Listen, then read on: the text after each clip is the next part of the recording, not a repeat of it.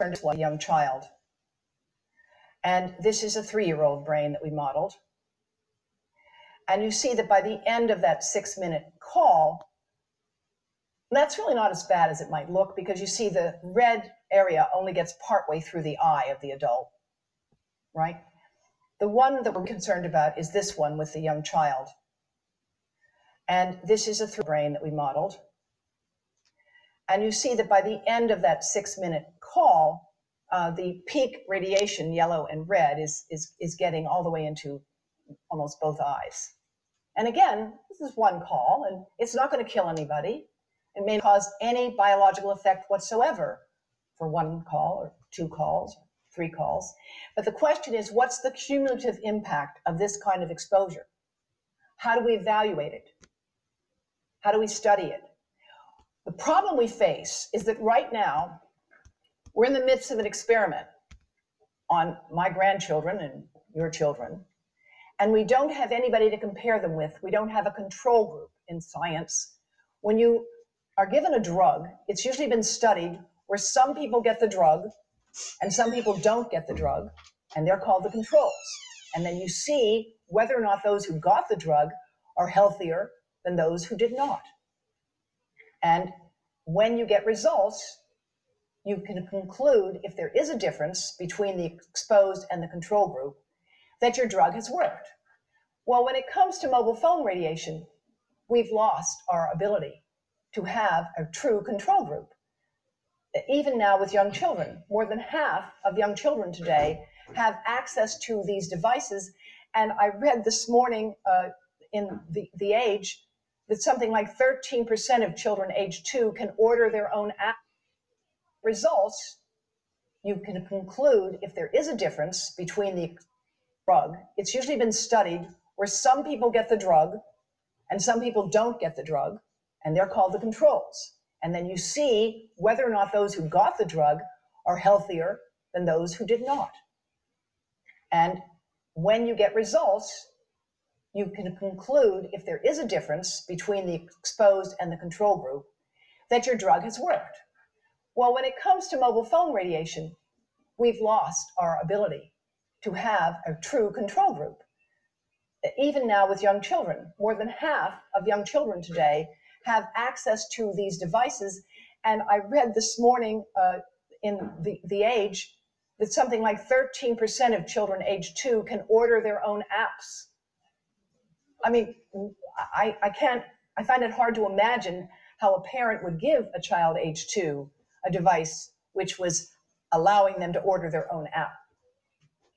So, where are we with respect to research on infants, toddlers, and young children and pregnancy?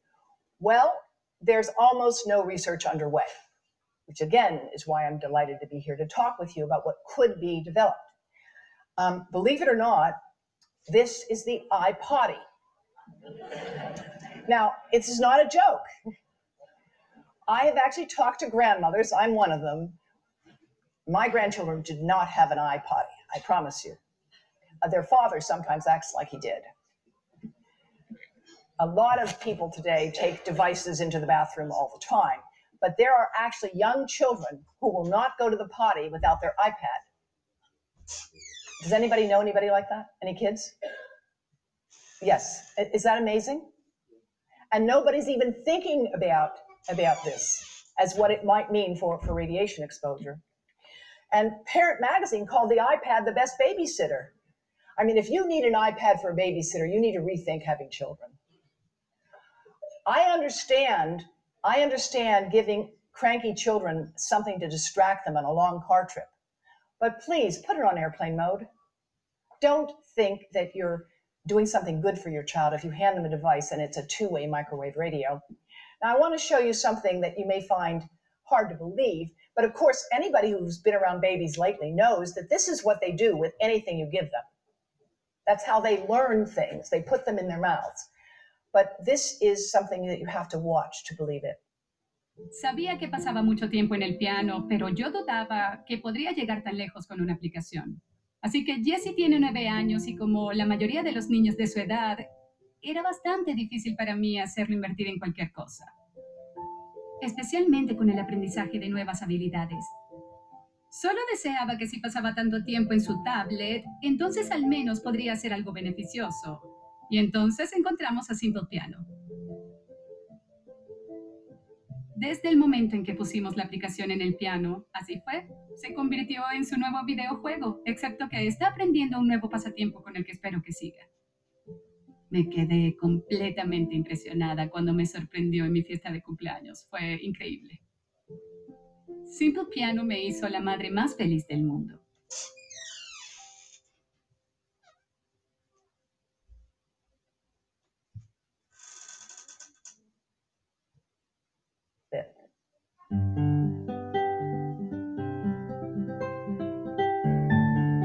So, there you are, my listeners.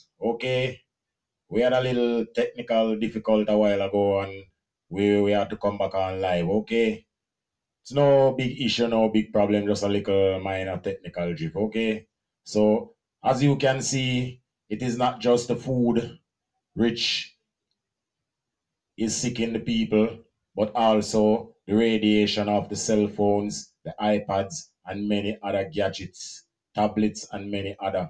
Okay? And these are the things the state, the deep state, the elite keep hidden from the people. Okay? And it is not too far, it is in public domain and public media platforms where you can see.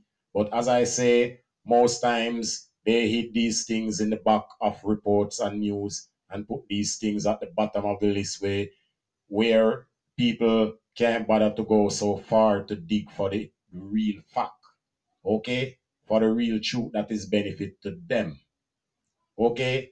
Plus, they have all different kind of mm, ways and means to dazzle people eyes, okay? Big professors debate, lecturing over it, confusing the people, saying all kind of things. All these is just part of a world conspiracy plot to keep the people eyes blindfolded brainwash the people, tell the people lie, have mental chain on the people brain. Okay? Having people thinking what they want people to think, doing what they want us to do, eating what they give us and tell us this is nutrition and good for us. How many of these things you see they give us over the ears and recommend to school, elders and many other things that is nutritious and helpful that right now they have on the list and banned. How many of these drugs, medicines, people have been consuming for years, decades? Now they just wound up on the ban list or hear some new research come out. This isn't good for you. This do that to you. This do this to you. They know a long time. They all know the truth and they hid it. Okay?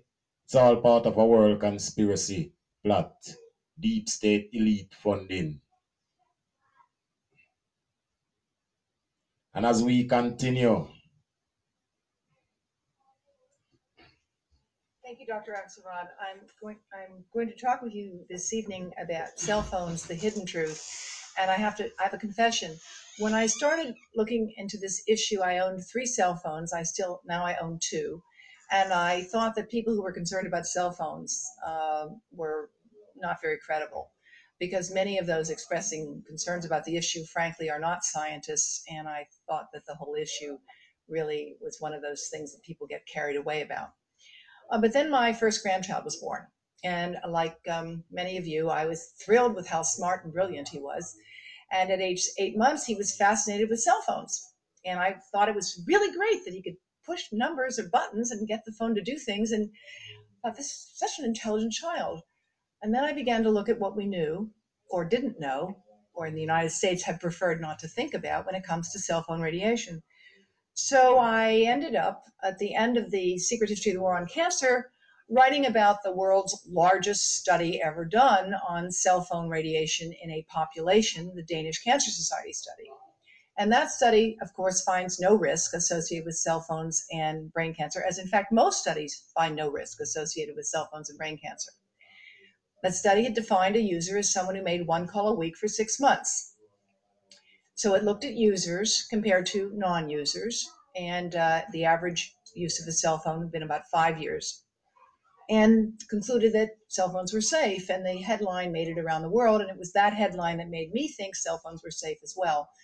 Well, I'm going to show you why, in fact, we don't have uh, such a clean bill of health for cell phones today, and also tell you that there are simple things you can do to protect yourself. Uh, we are not telling you to stop using cell phones because that would be ridiculous. We're telling you to use them in a more sensible manner, and I'll get to that at the end of my talk today. Environmental Health Trust is a nonprofit that I created in order to educate communities and health professionals and develop sensible policies to reduce avoidable environmental health risks. And we're currently working on cell phones as our priority. Cell phones, in fact, are two way microwave radios. How many of you uh, who have not read my book realize that a cell phone emits microwave radiation? How many of you knew that before today? A very small number of people. Okay. In fact, um, the cell phone and the microwave oven uh, operate um, at very similar frequencies. Now, the difference is that a microwave oven uses a thousand of, of watts of power and can boil a cup of water in one or two minutes. A cell phone uses less than one watt of power and is far too weak to cause the movement of molecules to resonate to boil water. Um, but we're using cell phones at the same frequency as a microwave oven for thousands of minutes a month and unfortunately thousands of hours a lifetime. And although the cell phone signal is too weak to cause anything like the ionizing damage that we get here from X rays, it turns out that cell phone radiation does have biological effects, contrary to the assumptions that guide much regulatory policies on cell phones today. Evidence for developing disease treatments, such as those given at this wonderful hospital, are based on animal studies, toxicology, and human studies. We look at animals, we study how they respond to things such as a deficiency of vitamin D. And we see what can happen if, if we give them more vitamin D with respect to controlled studies that tell us, well, it looks like vitamin D is an important determinant of health, which indeed it is. We then do trials in humans or observations in humans, depending on the circumstances. And we conclude, as in recently we have with respect to vitamin D, that there are some real benefits to be obtained from ensuring that people get adequate amounts of vitamin D, among other nutrients. So that's how we develop disease treatments. But when it comes to identifying the causes of disease, we take that same evidence, namely toxicology and, and human studies, and the debate has often been turned on its head. The debate is usually framed do we have statistically significant proof of damage to humans yet? And if we do, then we conclude that there is a harmful relationship. Well, unfortunately, Epidemiology is the study of patterns of disease in time and space, is suited to telling you about the past, not the future. That's our dilemma. Epidemiologists look at populations that have been exposed or case control designs, telling you about past exposures and current disease state for the most part. Um, I will explain why, of course, we can't rely on epidemiology when it comes to cell phone policy um, given the fact that we have 100% saturation at this point. And since we can't always conduct human studies and it's unethical to conduct experiments on people, we have to look at models and measurements of exposure along with toxicology and case studies to fill the knowledge gaps. So I'm going to talk with you today about models and measurements and toxicology and give you a few comments about epidemiology at the end, and I'm sure my colleagues will provide more insight from that at the end. Let's just look at the models we have of the brain. Um, these images are taken from work originally done for the cell phone industry by Professor Om Gandhi, with whom I am now collaborating to develop further refined models of brain absorption of microwave radiation from cell phones. Now, you can't see here very clearly, but this is the head of a five year old, and the cell phone radiation pretty much gets about three fourths of the way through the brain of a five year old. Uh, this is the brain of a 10 year old, and this is that of an adult. Um, now, actually, this isn't an ordinary adult. This is a, an adult that goes by the name of SAM. SAM stands for Standard Anthropomorphic Mannequin.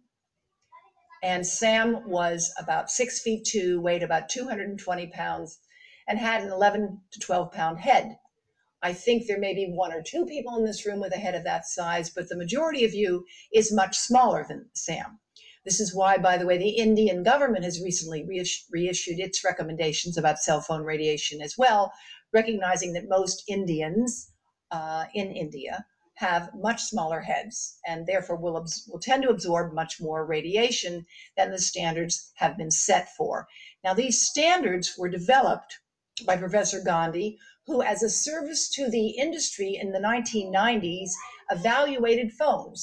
That was the, what his laboratory did. He was the chairman of the Department of Electrical Engineering at the University of Utah, and they developed the models for testing exposure to cell phone radiation. Um, he has parted ways with the cell phone industry because since the late 1990s, he's issued a series of papers, most recently, some of which I've written with him, in which he says, look, we know cell phone radiation gets more deeply into the brain of children. It's foolish not to come up with protective policies that recognize that we need to protect children's brains because their exposures will be greater over a longer period of time, and we do not know what the consequences of that will be. This is Sam in a, a different cross-sectional picture, and these data were provided recently by the Cell Phone Industries Institute in Switzerland, Niels Kuster and his team. And what this shows you is that the estimated absorption of the cell phone into the brain of Sam, and you can see here this big sort of bowling ball size head, as opposed to, again, this younger child. And interestingly, these tests are conducted with a 10 millimeter or 15 millimeter spacer. Every millimeter away from the brain reduces the exposure to microwave radiation by 15%, right? So this spacer actually will substantially reduce the estimate of radiation. But the most important thing here to realize is that there's larger areas of exposure and greater average exposure into the young versus this big heavy set guy. Now, I'm going to talk to you now about some of the toxicology. The blood brain barrier is a very interesting phenomenon that's been well studied um, for almost half a century now. The original work was done in Russia and subsequently then in the Office of Naval Research, and I talk about this in my book Disconnect, where um, a curious researcher decided to inject animals with a fluorescent dye and noted that if you sacrifice the animal after the injection of dye, uh, the animal's brain did not turn colors, but the rest of the body did. This was evidence that the brain has a protective barrier that shields it from absorbing things from the bloodstream.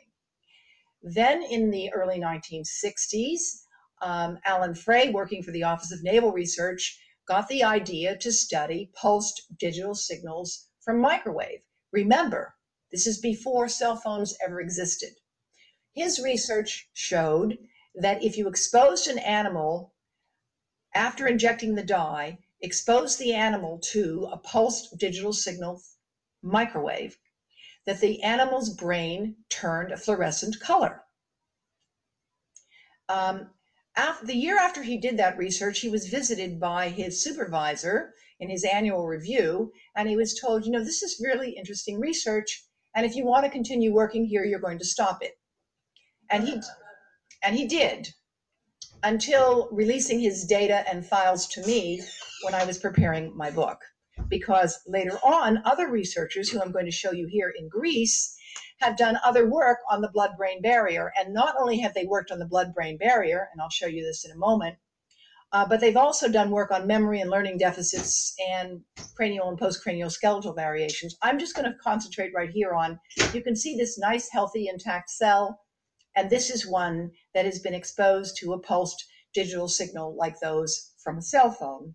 And this is a model. Again, these are data developed by um, Greek researchers with whom I'm going to be meeting uh, in Istanbul in um, late May. Um, and they have shown that you can disrupt the blood brain barrier significantly with exposure to uh, cell phone like radiation. And this is 900 megahertz and 1800 megahertz.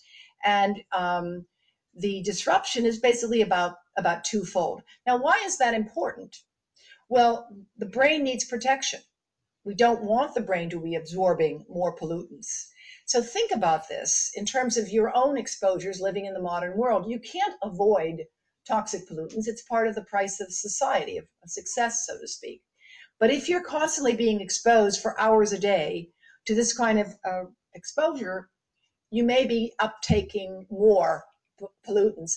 Interestingly, the work was originally done by a neurosurgeon, Leif Salford, at Lund, and his work was directed to the following problem. He was trying to treat people with brain cancer.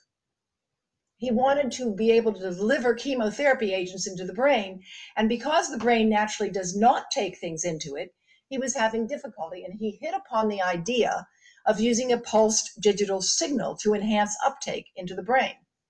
It worked. It works as a way to enhance uptake of chemotherapy agents into the brain. Well, if it enhances the intake of chemotherapy agents, it also is going to enhance the intake of other agents.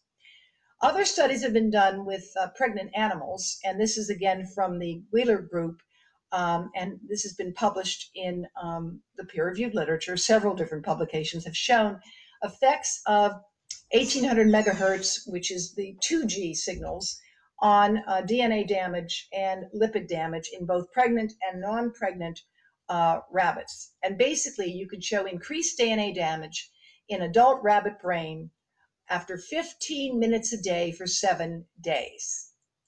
15 minutes a day for seven days. Um, these effects here, um, you can see the control and the exposed in the different groups. And these are somewhat technical slides for public talk, and I'm not going to go into the details here except to say that what this is making clear is that we're getting significant effects on DNA. And as everyone knows, DNA is the basic building block of all cellular material. It's in the nucleus of all of our cells is our DNA. And our DNA is why we're here today, because even if we've had damage, our DNA, when it's healthy, repairs that damage. It tells cells to stay in line. It sends proteins out to fix damage that has occurred. And this is showing that seven days exposure to 15 minutes a day with a pregnant uh, and non-pregnant animals, um, and these are the two control groups, gives you a significant increase in various measures of DNA damage. Um, so I think it's very important to note um, that we have different measures in animals showing damage to DNA, showing the formation of free radicals and things that we know predict cancer risk. That's what we have experimentally. And when I say we, however, I should be very clear. The United States today has no active research underway on cell phone radiation and human health, and only one major project underway at the National Toxicology Program on animal health and that study was recommended by the National Toxicology Program Board of Counselors, which I used to be a member of, in 1999. In 1999, and the study started in 2010. Right? So we've had a disconnect in the United States, in Canada, in a number of countries between what some scientists have warned about and the way we have been treating cell phones as these benign devices. This is further work on DNA based modifications, this time looking at white rabbits, not the real white rabbits, not Alice in Wonderland. And interestingly, uh, you get um, a, a um, increased effects in in some groups, uh, and this is looking at 8-hydroxyguanine adducts, but you don't have it under all circumstances. So 8-hydroxyguanine adducts, you don't see much of an effect, but here you see effects on DNA base modification. Other studies have looked at cell death, apoptosis, at the brain and eye tissue of adult and pregnant rabbits and their newborns. And again, only one week of exposure. Now, let's be fair, rabbits don't live that long, right? A week in a rabbit's life corresponds to uh, years in ours. But we use the rabbit model to study the brain and the eye because it's been well um, developed and validated.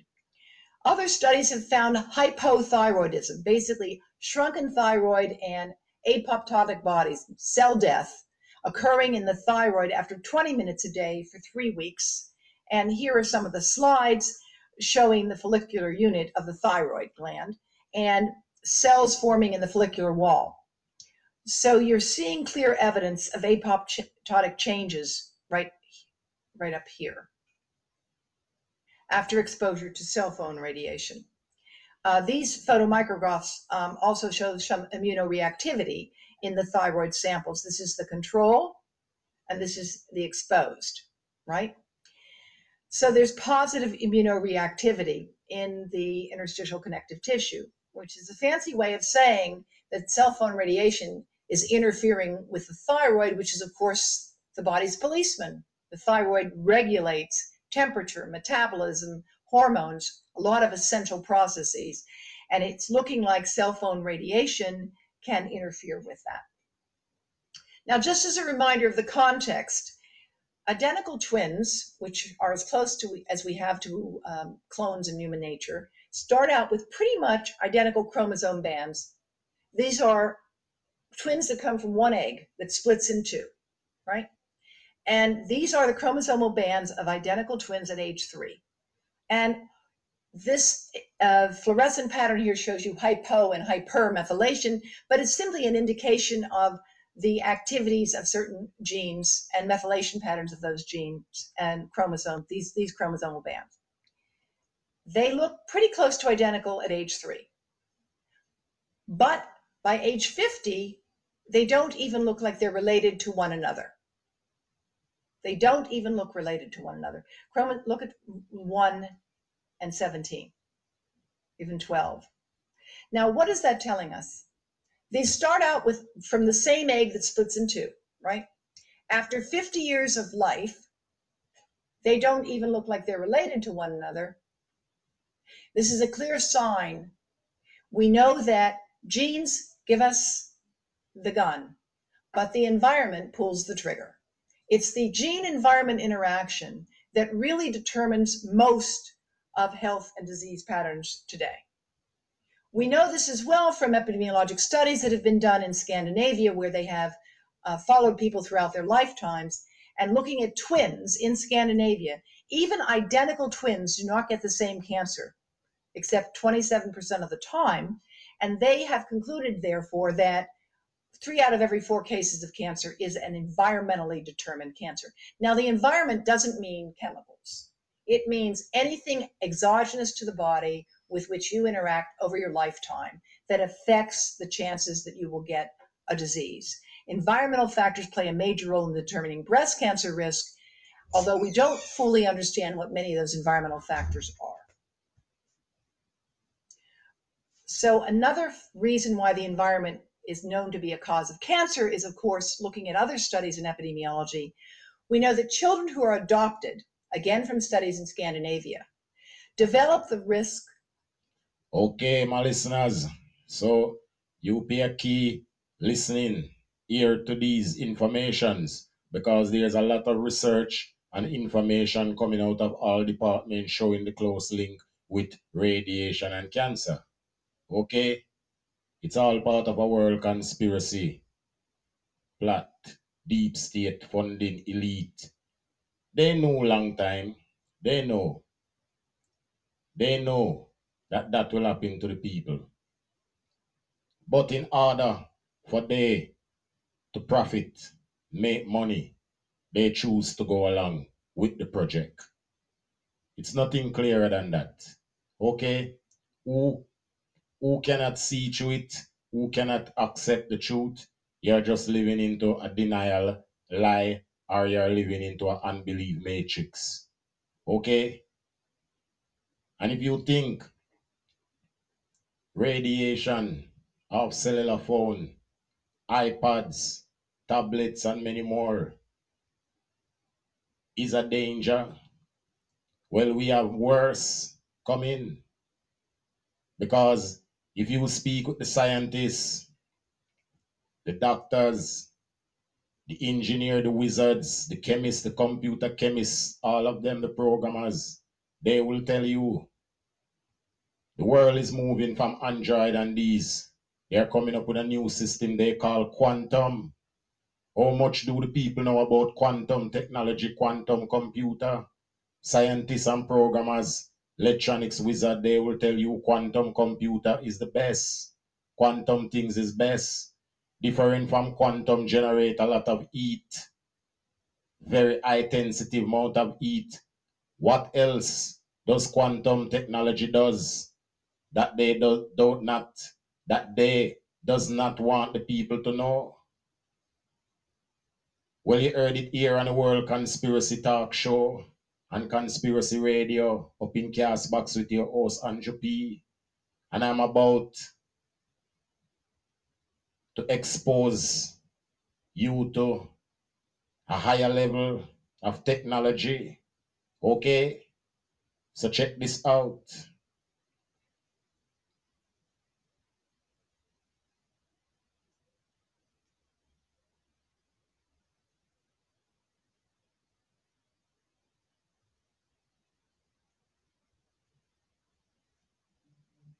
Quantum computers use the natural world to produce machines with staggeringly powerful processing potential. I think it's going to be the most important computing technology of this century, which we are really just about one fifth into. We could use quantum computers to simulate molecules to build new drugs and new materials, and to solve problems plaguing physicists for decades. Wall Street could use them to optimize portfolios, simulate economic forecasts, and for complex risk analysis. Quantum computing could also help scientists speed up discoveries in adjacent fields like machine learning and artificial intelligence. Amazon, Google, IBM, and Microsoft, plus a host of smaller companies such as Rigetti and D Wave, are all betting big on quantum. If you were a billionaire, how many of your billions would you give over for an extra 10 years of life? There are some simply astonishing financial opportunities in quantum computing. This is why there's so much interest, even though it's so far down the road. But nothing is ever a sure thing, and dealing with the quirky nature of quantum physics creates some big hurdles for this nascent technology. From the very beginning, it was you know understood that building a useful quantum computer was going to be a staggeringly hard engineering problem, if it was even possible at all. Right? And there were even distinguished physicists in the 90s who said this will never work. Is quantum truly the next big thing in computing? Or is it destined to become something more like nuclear fusion, destined to always be the technology of the future, never the present? In October 2019, Google made a big announcement. Google said it had achieved quantum supremacy. That's the moment when quantum computers can beat out the world's most powerful supercomputers for certain tasks. They've demonstrated with the quantum computer that it can perform a computation in seconds what would take the world's fastest supercomputer years, thousands of years to do that same calculation. And in the field, this is known as quantum supremacy, and it's a really important milestone. Google used a 53 qubit processor named Sycamore to complete the computation, a completely arbitrary mathematical problem with no real world application. The Google quantum computer spit out an answer in about 200 seconds. It would have taken the world's fastest computer around 10,000 years to come up with a solution, according to Google scientists. With that, Google claimed it had won the race to quantum supremacy. But IBM had an issue with the fi- Okay, so you see the link between quantum computers and quantum technology and Google, Microsoft, Bill Gates connection. Okay, and as I tell you, notice the report said scientists said or they said. Okay, listen carefully. arbitrary mathematical problem with And it's a really important milestone. Google used a 53 qubit processor named Sycamore to complete the computation, a completely arbitrary mathematical problem with no real world application. The Google quantum computer spit out an answer in about 200 seconds. It would have taken the world's fastest computer around 10,000 years to come up with a solution, according to Google scientists. With that, Google claimed it had won the race to quantum supremacy. But IBM had an issue with the findings. Yes. IBM, the storied tech company that helped usher in giant mainframes and personal computing, it's a major player in quantum computing. IBM said one of its massive supercomputer networks, this one at the Oak Ridge National Laboratories in Tennessee, could simulate a quantum computer and theoretically solve the same problem in a matter of days, not the 10,000 years that Google had claimed. Either way, it was a huge milestone for quantum computers, and Silicon Valley is taking notice. Venture capital investors are pouring hundreds of millions of dollars into quantum computing startups, even though practical applications are years or even decades away. By 2019, private investors have backed at least 52 quantum technology companies around the world since 2012, according to an analysis by Nature. Many of them were spun out of research teams at universities. In 2017 and 2018, companies received at least $450 million in private funding, more than four times the funding from the previous two years. That's nowhere near the amount of funding going into a field like artificial intelligence. About $9.3 billion worth of venture capital money poured into AI firms in 2018. But the growth in quantum computing funding is happening quickly for an industry without a real application yet. It is not easy to figure out how to actually use a quantum computer to do something useful, right? So nature gives you this very, very bizarre hammer in the form of these this interference effect among all of these amplitudes, right? And it's up to us as quantum computer scientists to figure out what nails that hammer can hit. That's leading to some backlash against the hype and concern that quantum computing could soon become a bubble and then dry up just as fast if progress stalls. Quantum computers are also notoriously fickle. They need tightly controlled environments to operate in. Changes in nearby temperatures and electromagnetic waves can cause them to mess up. And then there's the temperature of the quantum chips themselves. They need to be kept at temperatures colder than interstellar space, close to absolute zero.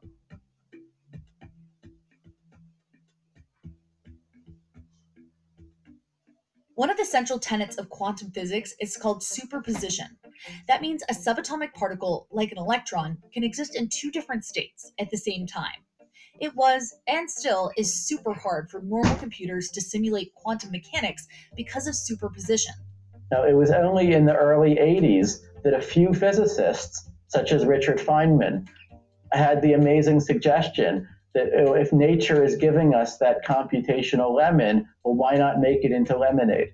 You've probably heard or read this explanation of how a quantum computer works. Regular or classical computers run on bits. Bits can either be a 1 or a 0. Quantum computers, on the other hand, run on quantum bits or qubits. Qubits can be either 1 or 0 or both, or a combination of the two at the same time. That's not wrong per se, but it only scratches the surface, according to Scott Aaronson, who teaches computer science and quantum computing at the University of Texas in Austin. We asked him to explain how quantum computing actually works. Well, let me start with this. You, you never hear your weather forecaster say, well, you know, there's a negative 30% chance of rain tomorrow, right? That would just be nonsense, right? The, the chance of something happening is always between 0% and 100%. Okay, but now quantum mechanics is uh, based on numbers called amplitudes. Amplitudes can be positive or negative. In fact, they can even be complex numbers involving the square root of negative one. So, uh, so a qubit is a bit that has an amplitude for being zero and another amplitude for being one. The goal for quantum computers is to make sure the amplitudes leading to wrong answers cancel each other out, and that scientists reading the output of the quantum computers are left with amplitudes leading to the right answer of whatever problem they're trying to solve. So, what does a quantum computer look like in the real world? The quantum computers developed by companies such as Google, IBM, and Rigetti were all made using a process called superconducting. Okay, and this is where you have a chip the size of an ordinary computer chip, and uh, you have little uh, coils of wire uh, in the chip. Uh, you know, which are actually quite enormous by the standards of qubits. They're you know nearly big enough to see with the naked eye. Okay, but you can have two different quantum states of current that are flowing through these coils that correspond to a zero or a one. And of course, you can also have superpositions of the two. Now, the coil can interact with each other uh, via something called Josephson junctions. Okay, so they're laid out in roughly a rectangular array, and the nearby ones can uh, talk to each other and thereby, you know, generate these very complicated states, what we call entangled states. Uh, which is one of the essentials of, of, quantum computing. And the way that the qubits interact with each other is fully programmable. Okay, so uh, you can send electrical signals to the chip to say which qubits should interact with each other ones at, at which time. Uh, uh, now, the in order for this to work, the whole chip is placed in a dilution refrigerator that's the size of a closet roughly, and it cools it to about a hundredth of a degree above absolute zero. That's where you get the superconductivity that allows these bits to briefly behave as qubits.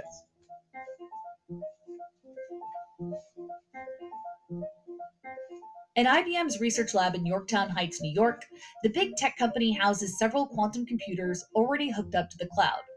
Corporate clients such as Goldman Sachs and JP Morgan are part of IBM's Q network, where they can experiment with the quantum machines and their programming language. So far, it's a way for companies to get used to quantum computing rather than make money from it. Quantum computers need exponentially more qubits before they start doing anything useful. IBM recently unveiled a 53 qubit computer, the same size as Google's Sycamore processor. We think we're actually going to need tens of thousands, hundreds of thousands of qubits to get to real business problems. So you can see we need quite a lot of advances, and doubling every year, or perhaps even a little faster, is what we need to get us there. That's why it's 10 years out at least. Quantum computing would need to see some big advances between then and now, bigger advances than what occurred during the timeline of classical computing and Moore's Law oh, we need better than Moore's Law. Moore's Law was doubling every two years. We're talking doubling every year with occasionally some really big jumps. So, once quantum computers become useful, what can they do? Scientists first came up with the idea for quantum computers as a way to better simulate quantum mechanics. That's still the main purpose for them, and it also holds the most money making potential. So, one example is um, the caffeine molecule. Now, you're like me, you've probably ingested billions or trillions of caffeine molecules so far today. Now, if computers are really that good, right, really that powerful, and we have these, these tremendous supercomputers that are out there, we should be able to really take a molecule and represent it exactly in a computer. And this would be great for many fields healthcare, pharmaceuticals, creating new materials uh, creating new flavorings, right? Anywhere where, where molecules are in play. So if we just start with this basic idea of caffeine, it turns out it's absolutely impossible to represent one simple little caffeine molecule in a classical computer because the amount of information you would need to represent it, the number of zeros and ones you would need, is around 10 to the 48th. The number of atoms on the Earth are about 10 to 100 times that number. So, in the worst case, one caffeine molecule could use 10% of all the atoms in the Earth just for storage. That's never going to happen. However, if we have a quantum computer with 160 qubits, and this is a model of a 50 qubit machine behind me, you can kind of figure, well, if we make good progress, eventually we'll get up to 160 good qubits it looks like we'll be able to do something with caffeine on a quantum computer, and it's never going to be possible on a classical computer. Another potential use comes from Wall Street complex risk analysis and economic forecasting. Quantum computing also has big potential for portfolio optimization. Perhaps the biggest business opportunity out of quantum computing in the short term is simply preparing for the widespread use of them. Companies and governments are already attempting to quantum proof their most sensitive data and secrets. In 1994, a scientist at Bell Labs named Peter Shor came up with an algorithm that proved quantum computers could factor huge numbers much more quickly than their classical counterparts. That also means quantum computers, if powerful and efficient enough, could theoretically break RSA encryption. RSA is the type of encryption that underpins the entire internet. Quantum computers, the way they're built now, would need millions of qubits to crack RSA cryptography. But that milestone could be 20 or 30 years away, and governments and companies are beginning to get ready for it. You know, for a lot of people, that doesn't matter. But for example, for health records, if health records could be opened up, that could compromise all kinds of things government communications, banking records, sometimes even banking records from decades ago contain important information that you don't want exposed. So the problem we've got is we don't really know when quantum computers will be able to do this, or even if we'll ever build one big enough to do this. But what we do know is if you don't update your cryptography now, all the messages that you send over the next few years, the ones you in history, could potentially be read. What this means is, for example, if you're a Cisco selling networking equipment, you're going to need to offer quantum safe encryption as an option in the very near future. Because even though it doesn't look like we need it right away, If your product doesn't have it and the competitor does, guess which product gets bought?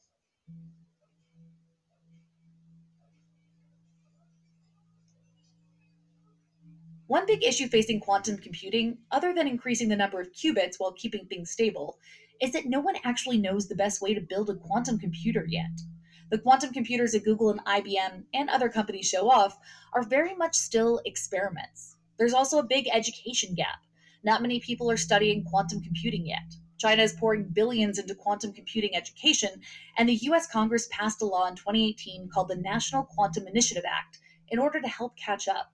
Quantum computing capable people will be a, a rare commodity, which means that you want to invest in them now. You want to be hiring people with quantum computing knowledge, not necessarily to do quantum computing, but because you want that intelligence in your organization so that you can take advantage of it when it shows up. Now, China, with its promise to put $10 billion in really upping the stakes in terms of the number of Chinese quantum physics PhDs that are going to start appearing. And you know, if that know, restoration or life extension drug happened to be property of the Chinese government, what does that do to the world economy? That's much more powerful than making war. Other experts have compared Google's announcement to Sputnik, the Soviet satellite launched into orbit in 1957. The beach ball sized satellite was the first man made object to orbit the Earth. But Sputnik didn't really do anything useful, other than prove launching something into space was possible. Many people are surprised that um, where exactly we are. For those who are just getting started, they like to make noise about vacuum tubes and Sputnik and things like this. Um, but let me give you some numbers. Um, IBM has had quantum computers on the cloud for three and a half years since May of 2016. We're not in any sort of Sputnik era. We're not landing on the moon.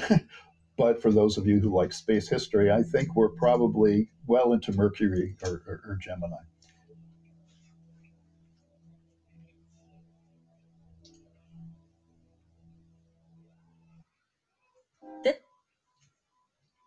So, as you can see, listeners, there it is.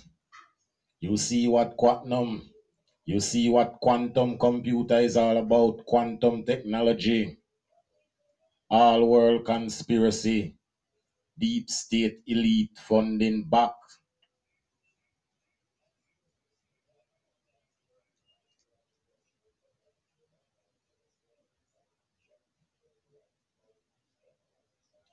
And if you doubt me, pay attention to this short information. Passwords are like the cockroaches of the internet. They really, despite all of our best efforts, they're very hard to kill off, and companies have been trying to do it for years. The average office worker in the United States must keep track of between 20 to 40 different username and password combinations. With so many passwords to remember, it's no wonder why many of us use the same ones over and over, or have a running list of passwords saved somewhere on our computers, phones, or notebooks. Passwords are a very serious and expensive security risk. It's why companies like Microsoft, Apple, and Google are trying to reduce our dependence on them. But the question is can these companies break our bad habits? Passwords, by themselves, are just not that secure. In a 2015 interview with John Oliver, Edward Snowden explained just how easy it is to crack a typical password.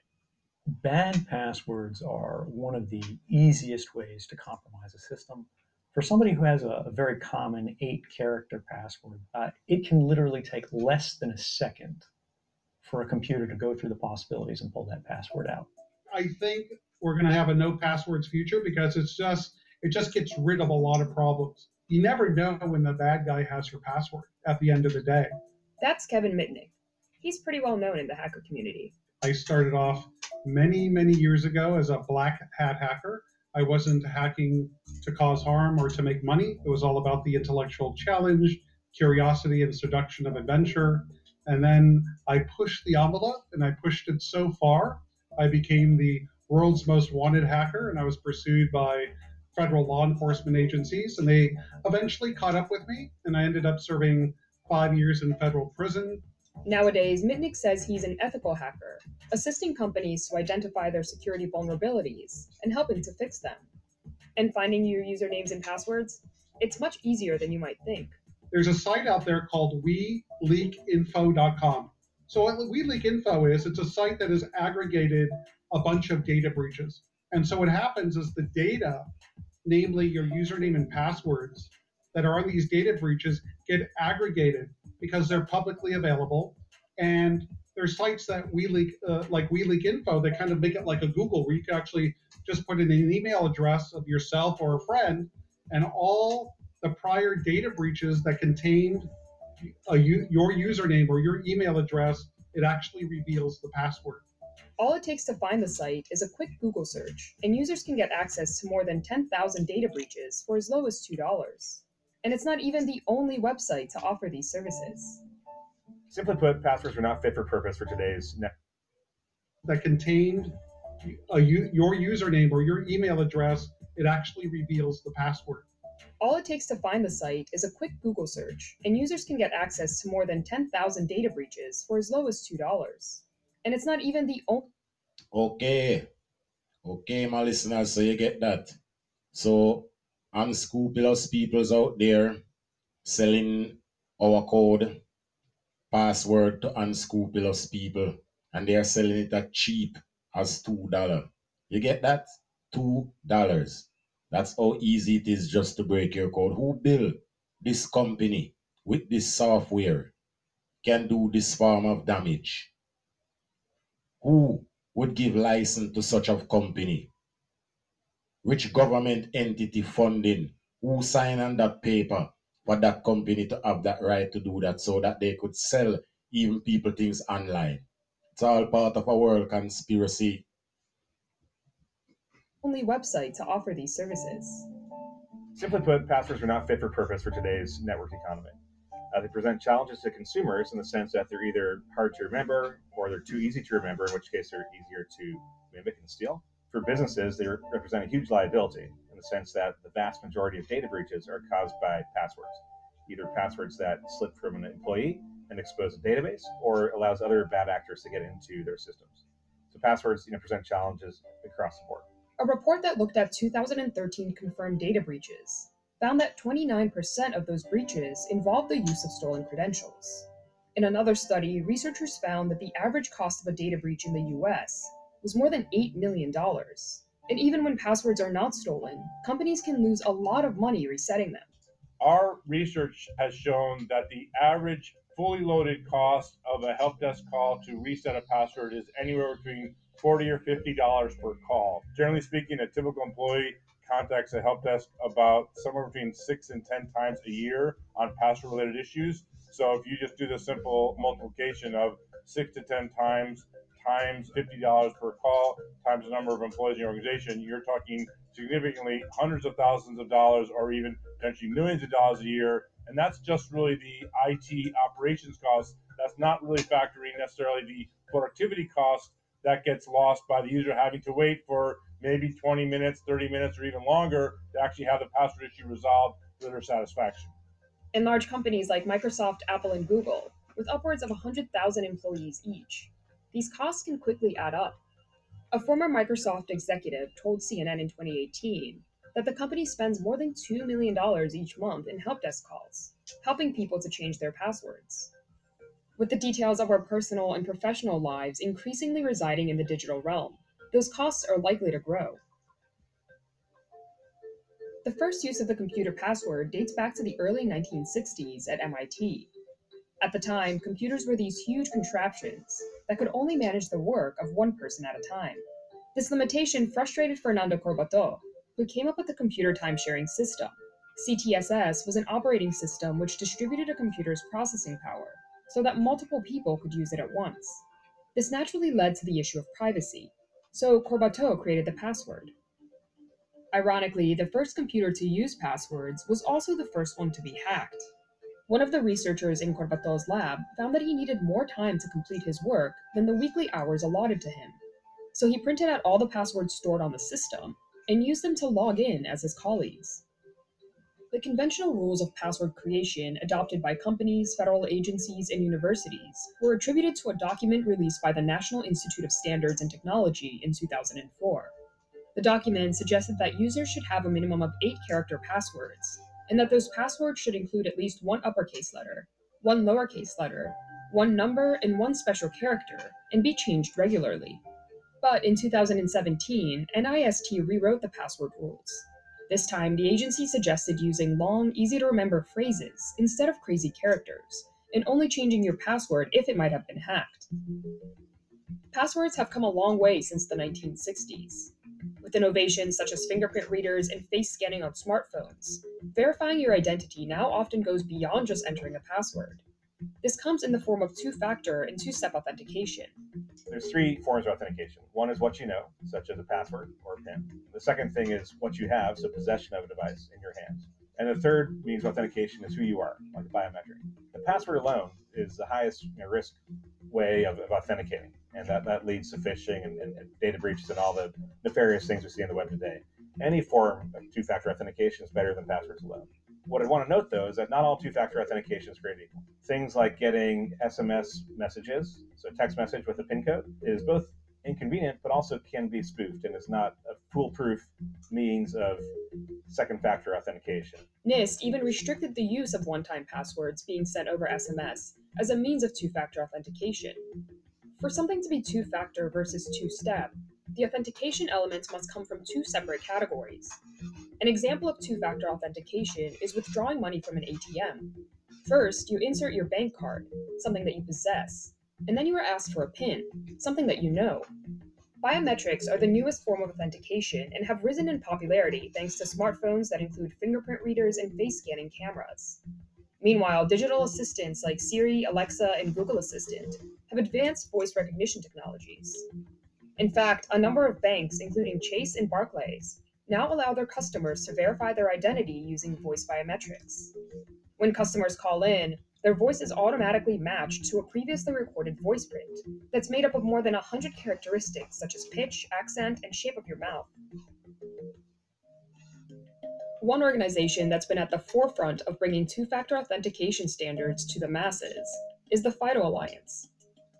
The FIDO Alliance, which stands for Fast Identity Online, is a consortium of more than 250 companies who are working together to reduce the industry's reliance on passwords by standardizing two factor authentication. This past year, uh, we saw to become the core Android and Windows operating systems, meaning that any Android 7 or later handset or any Windows 10 machine, you can leverage actual onboard biometrics with a face scanner or whatever it might be to log in rather than using passwords. Other companies that work with the FIDO Alliance include eBay, Facebook, Twitter, PayPal, and Bank of America. The government has adopted the standard. FIDO's big advantage over other standards comes down to where it stores users' personal information. The core problem with passwords is that they reside on a server. The problem with that is that when it sits on a server, they can be stolen uh, by a hacker. Additionally, someone can impersonate you quite easily, um, either by phishing your credentials uh, or by buying your credentials off the dark web and then trying to stuff them into the account. Everything FIDO does is local on the device, which does a couple things. One is it, it's easier, but two, perhaps most important, it protects your privacy. Right, so you can always change a password if it's hacked, um, but you really can't take your face back. You can't take your fingerprint back.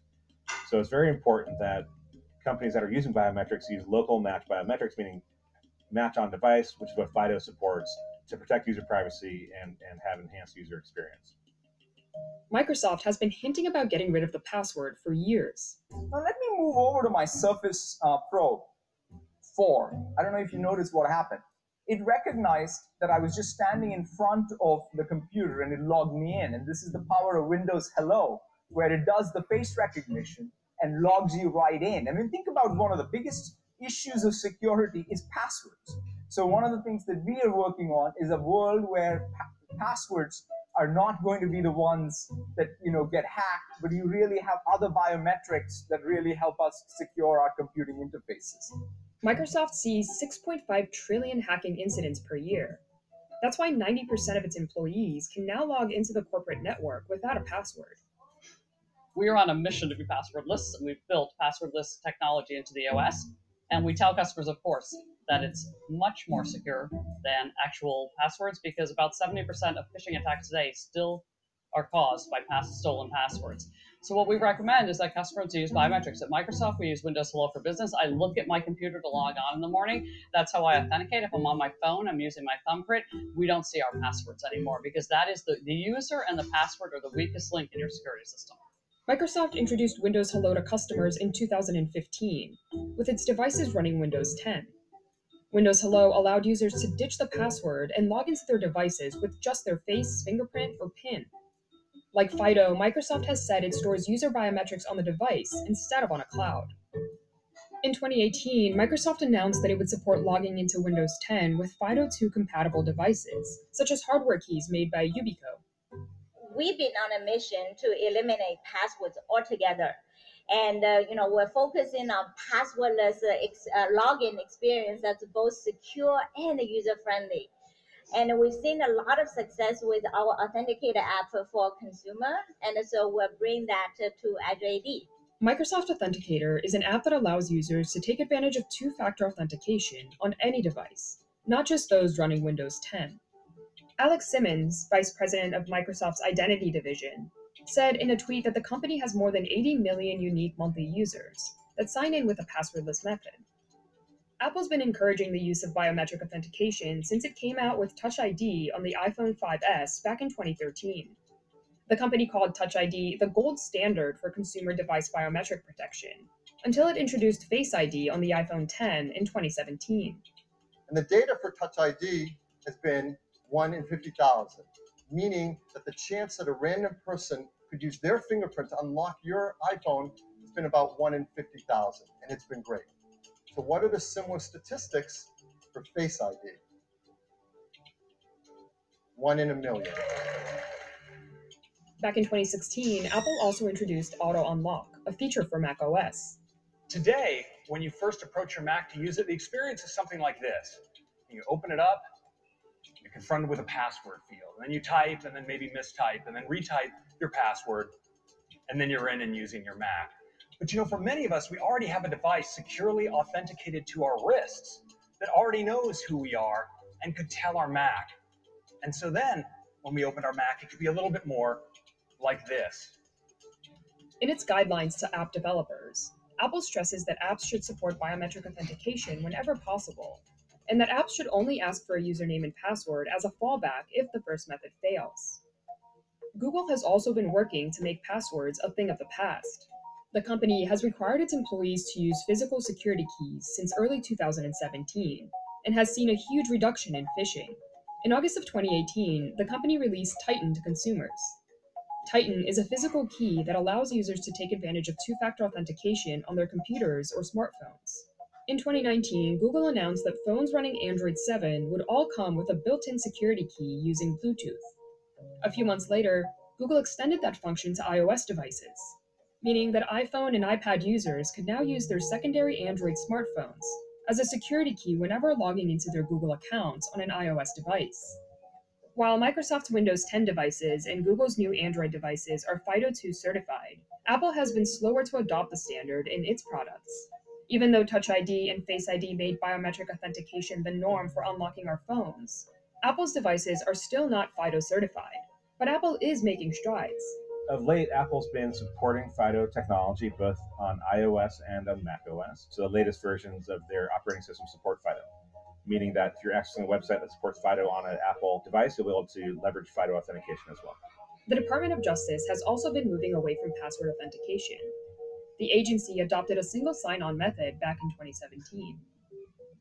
One of the reasons why passwords persist is that they are universal. They can be used by anyone. There are there are no limitations. There's no special hardware requirements. You don't have to have a certain kind of phone or a certain kind of laptop. Anyone can use passwords. There are a few key challenges to you know, really moving beyond being dependent on passwords. Uh, one of them is technical, right? And that's what FIDO has been seeking to address. And we've now created the technical standards that are web standards for authentication that does not depend on password. Another challenge is behavioral. We've been trained with this risky way of authenticating using passwords. We'll have to be untrained to, to use you know, simpler but new mechanisms for logging in. So I think there'll be some behavioral changes um, that, that need to you know, take place, some education. You know, the good news is you know, these are changes that, for the better and for the simpler. And so we think that people will embrace these changes um, at the same time as the new technologies roll to market to enable us collectively on the whole to move beyond passwords. Experts say that getting rid of the password will be a long journey, especially when it comes to getting people to ditch their bad habits. The consumer approaches will be very much opt in. In other words, if users actually want strong authentication, companies will be able to provide to them. But just because it's available doesn't mean that every customer is going to go for it. You may now need to start collecting information about the user, like a mobile phone number that you need to use to communicate with them. And perhaps users don't want to provide that information or they're reluctant to. On the consumer side, I believe uh, passwords will be slower uh, to get rid of, which also means that the risk of breaches of consumer sites will persist for the foreseeable future.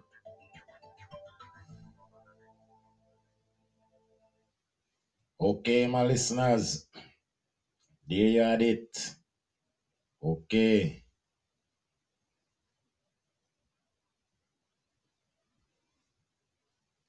Every day does seem to get strange and strange and stranger. So we move on to the next point of issue, the next topic.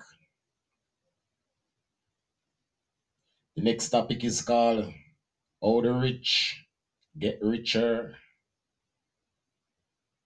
Yeah, how the rich get richer. But I'm going to put my own little twist to it. How the rich, all the world. Yeah, I'm to put my own little twist to it. All the rich get richer. Meanwhile, every day they cry, there is no resources. Food supply is getting shorter. Everything is dwindling. But yet still their money and bank account and assets is not dwindling. Can't my people see? This is all part of a three card trick. Playing brains, brain game with the people brain. So, with no further delay, we continue. A, B, C, D. A, B, C, D. In the morning, brush your teeth. In the morning, brush your teeth.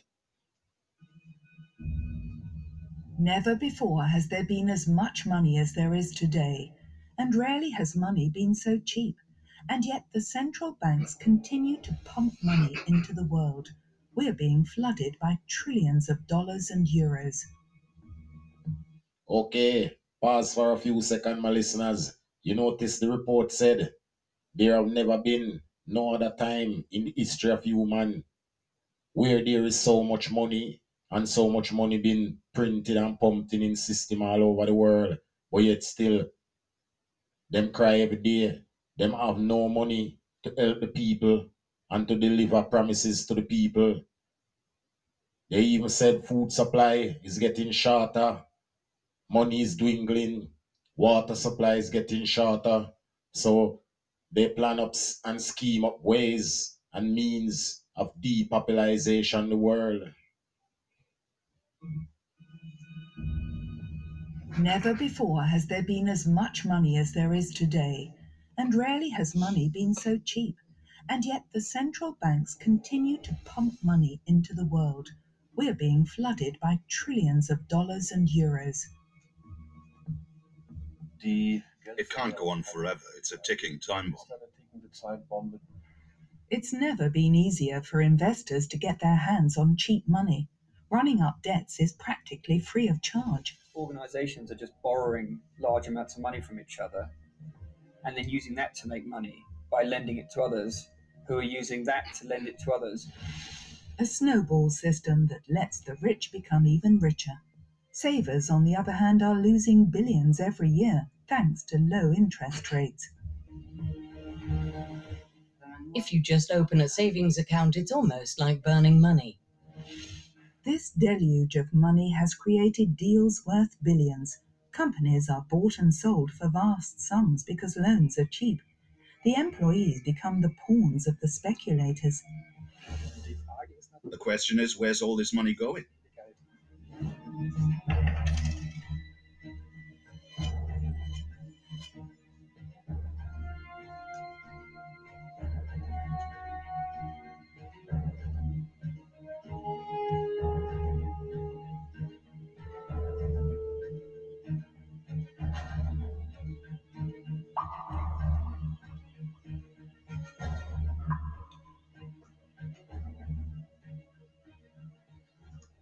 We're in Bad Bodendorf in western Germany. This couple faces the same dilemma as many others. What to do with their savings in this world of low interest rates? Heinz Eich, a recently retired court bailiff, knows all about money and debts. His life insurance policy is due to pay out soon. How should he invest the money? In a house? They've already got one. There's a lot at stake for the cycling enthusiast. He and his wife want security in old age, as well as a good time. I was hoping that after the payout, I'd be able to invest the money again and earn interest, which could be added to our pension. But that plan isn't going to work out. Das ist halt eben vollkommen in die Hose gegangen jetzt. Karl Heinz has always led a modest life. He always stayed away from investments that paid high returns but were risky. He never thought it would come to this. He doesn't know what to do with interest rates this low, and nor do his friends. Einige haben mir schon gesagt, Some have told me they won't keep their money in a bank account anymore. beziehungsweise wohl verwahren, aber nicht mehr Instead, they'll deposit it as physical cash in a safe.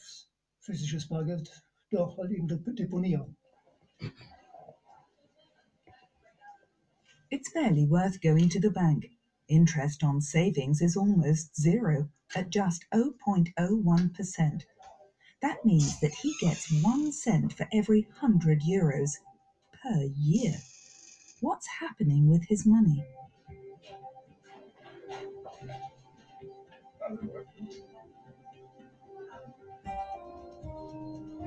People are worried, says the director of the local branch of Volksbank, Elmar Schmitz.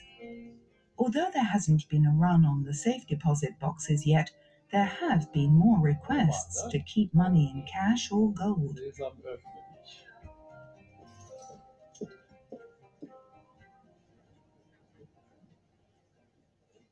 Wir erleben ja den Zinsverfall. äh, seit We've seen a continuing fall in interest rates over the past eight years. I'd need a crystal ball to tell you whether it'll stay like this for long. I think we'll have this situation for another two or three years. After that, things will change again. But we won't have the interest rates we had 10 or 20 years ago. Aber wir werden nicht mehr die Zinsen sehen, die wir vor 10, 20 Jahren einmal gesehen haben.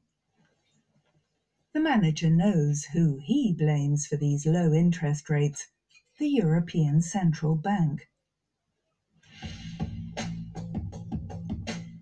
The remit of the ECB is clear price stability. It uses the base rate as its tool to deliver that, and it's been lowering the base rate steadily ever since the financial crisis, down to zero. Savers are left by the wayside, but countries with high levels of debt, such as Greece, are able to get their hands on cheap money. So too can ailing banks in southern Europe. The cheap money is supposed to fuel growth. By buying government bonds, the ECB has pumped additional trillions of euros into the markets. Otherwise, the system would face potential collapse. The price of all this is a deluge of money. The money has to go somewhere, into shares and real estate, which continue to rise in price. The result is a massive concentration of wealth right at the top.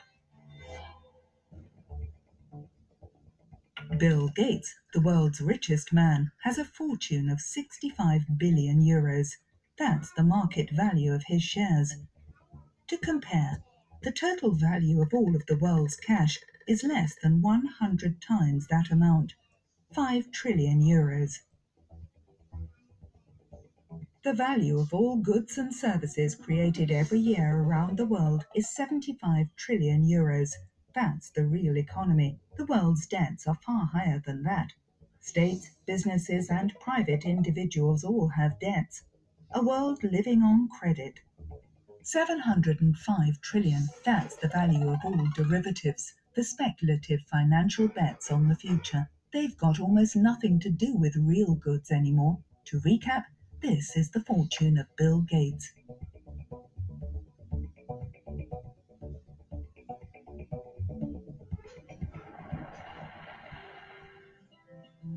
What happens when there's too much money in the world? Economist Max Otte says this deluge of cheap money isn't just flooding the big banks.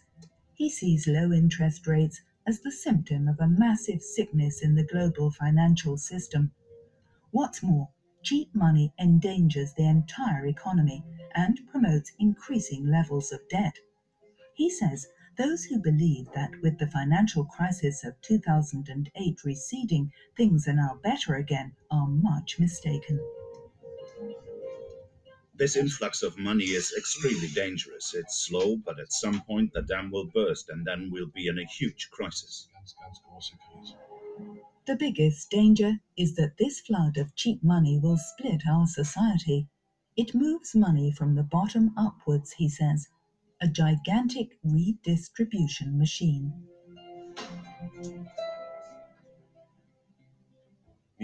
Low interest rates are demanded by many economists.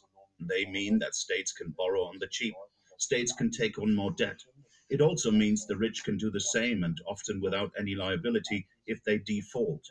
If I, as one of the super rich, buy a business, then I'm only liable to the extent of my holding, not with the rest of my wealth. That's a blatant injustice compared to middle class families and regular people with home construction loans. This flood of money doesn't just save states and banks, it also favors the rich, who use this cheap money to buy shares, companies, and real estate with rapidly rising values, while the financial investments of ordinary people lose value. The middle classes have savings and insurance policies, and these investments are the losers in a low interest rate world. Poorer citizens suffer because real estate prices are going up and therefore rents too.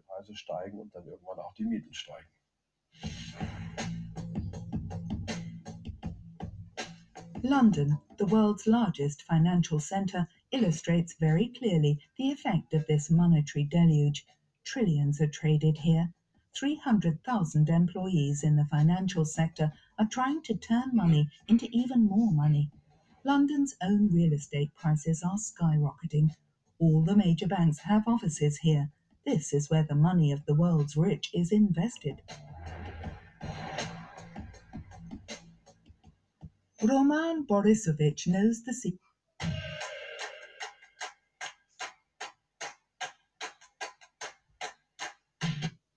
the scene well. There are neighborhoods where millionaires are being pushed out by billionaires. Borisovich is fighting against a sell off of the City of London to speculators. Together with colleagues, he has researched the anonymous owners of several properties. As a former banker, he's familiar with price developments.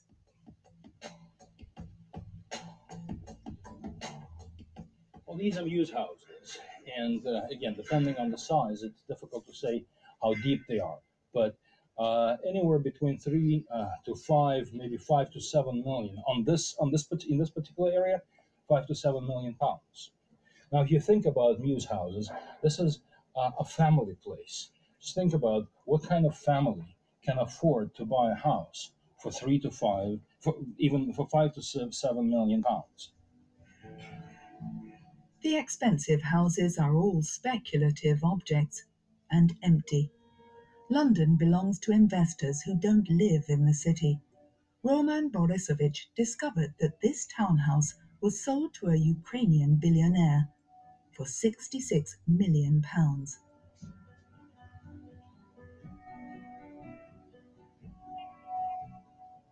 On paper, the mansion is owned by a shell company.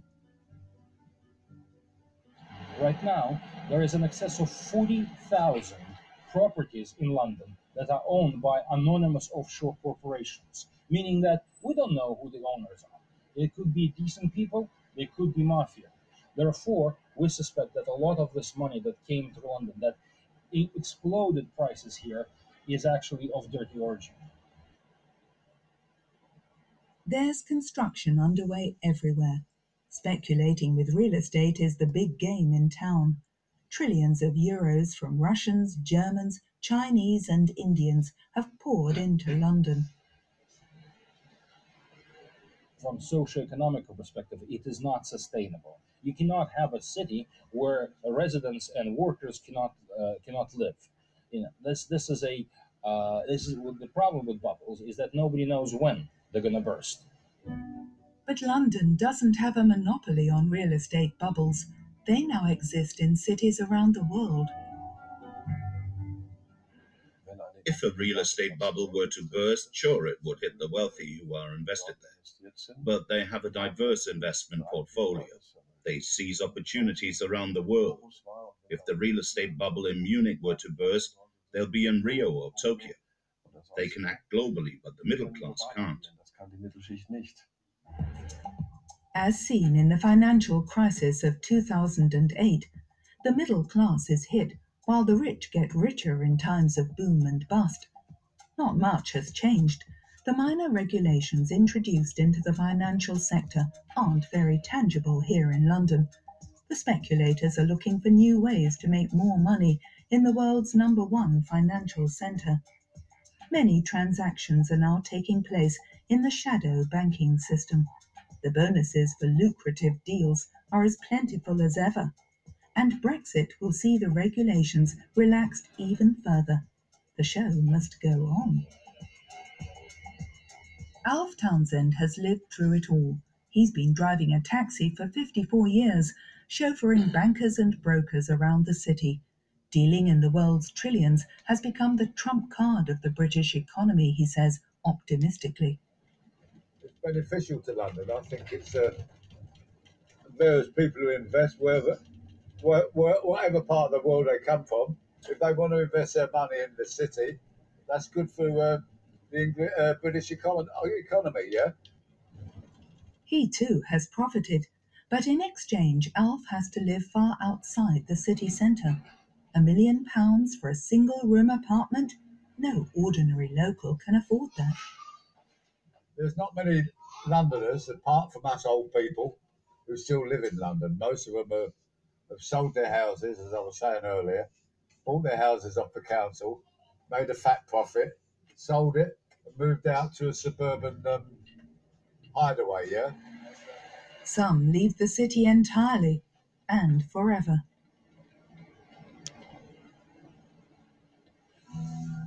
Geraint Anderson was one of London's financial stars. He now lives in Wales. He paid the same for his farm as he would have to pay for a tiny single room apartment in downtown London. But that's not the only reason why he came here. He's had enough of the financial excesses. The city is full of greedy, ruthless, clever people. And if they put a bit more regulation, a little bit more compliance, some restrictions, these guys work out how to game the system to make sure that it benefits them. Today, he writes novels and screenplays about the financial world. He used to earn a few hundred thousand pounds a year. He didn't care who the trades heard. That's a few years ago now. But nothing has changed, says Anderson. The system rewards those who make fat deals at the expense of others.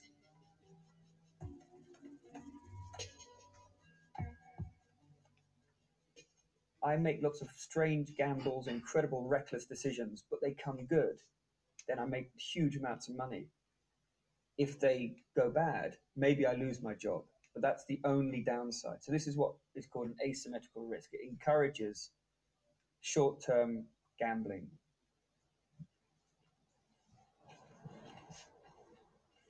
Anderson is certain that the financial system will keep growing and sprawling. The prospects of big profits, the low interest rates, the deluge of money. The former financial insider believes these elements make for an explosive mix.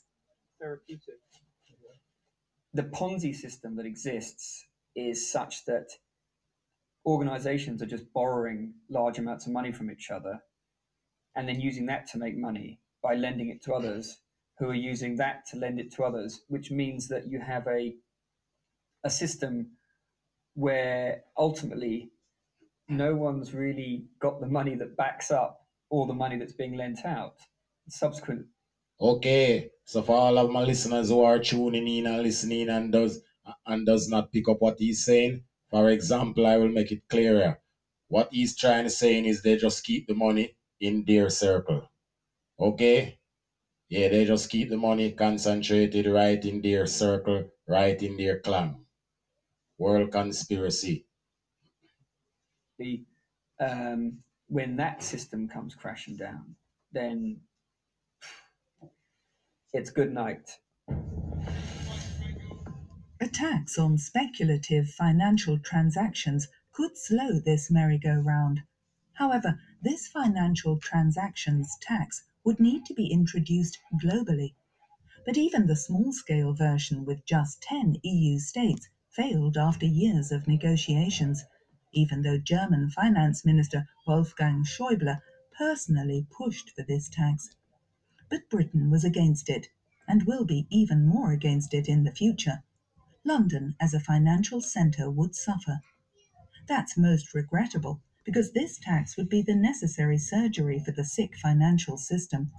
The ECB and other central banks flooding the world with cheap money isn't a cure, it's just pain relief, and in the long run, it has serious side effects. The entire setup is a system that keeps saving itself temporarily, but at some point it will inevitably fall apart. Until then, it exacerbates the enormous injustice that already exists. Those who have benefit. A handful of super rich individuals own as much as the poorer half of the world's population combi-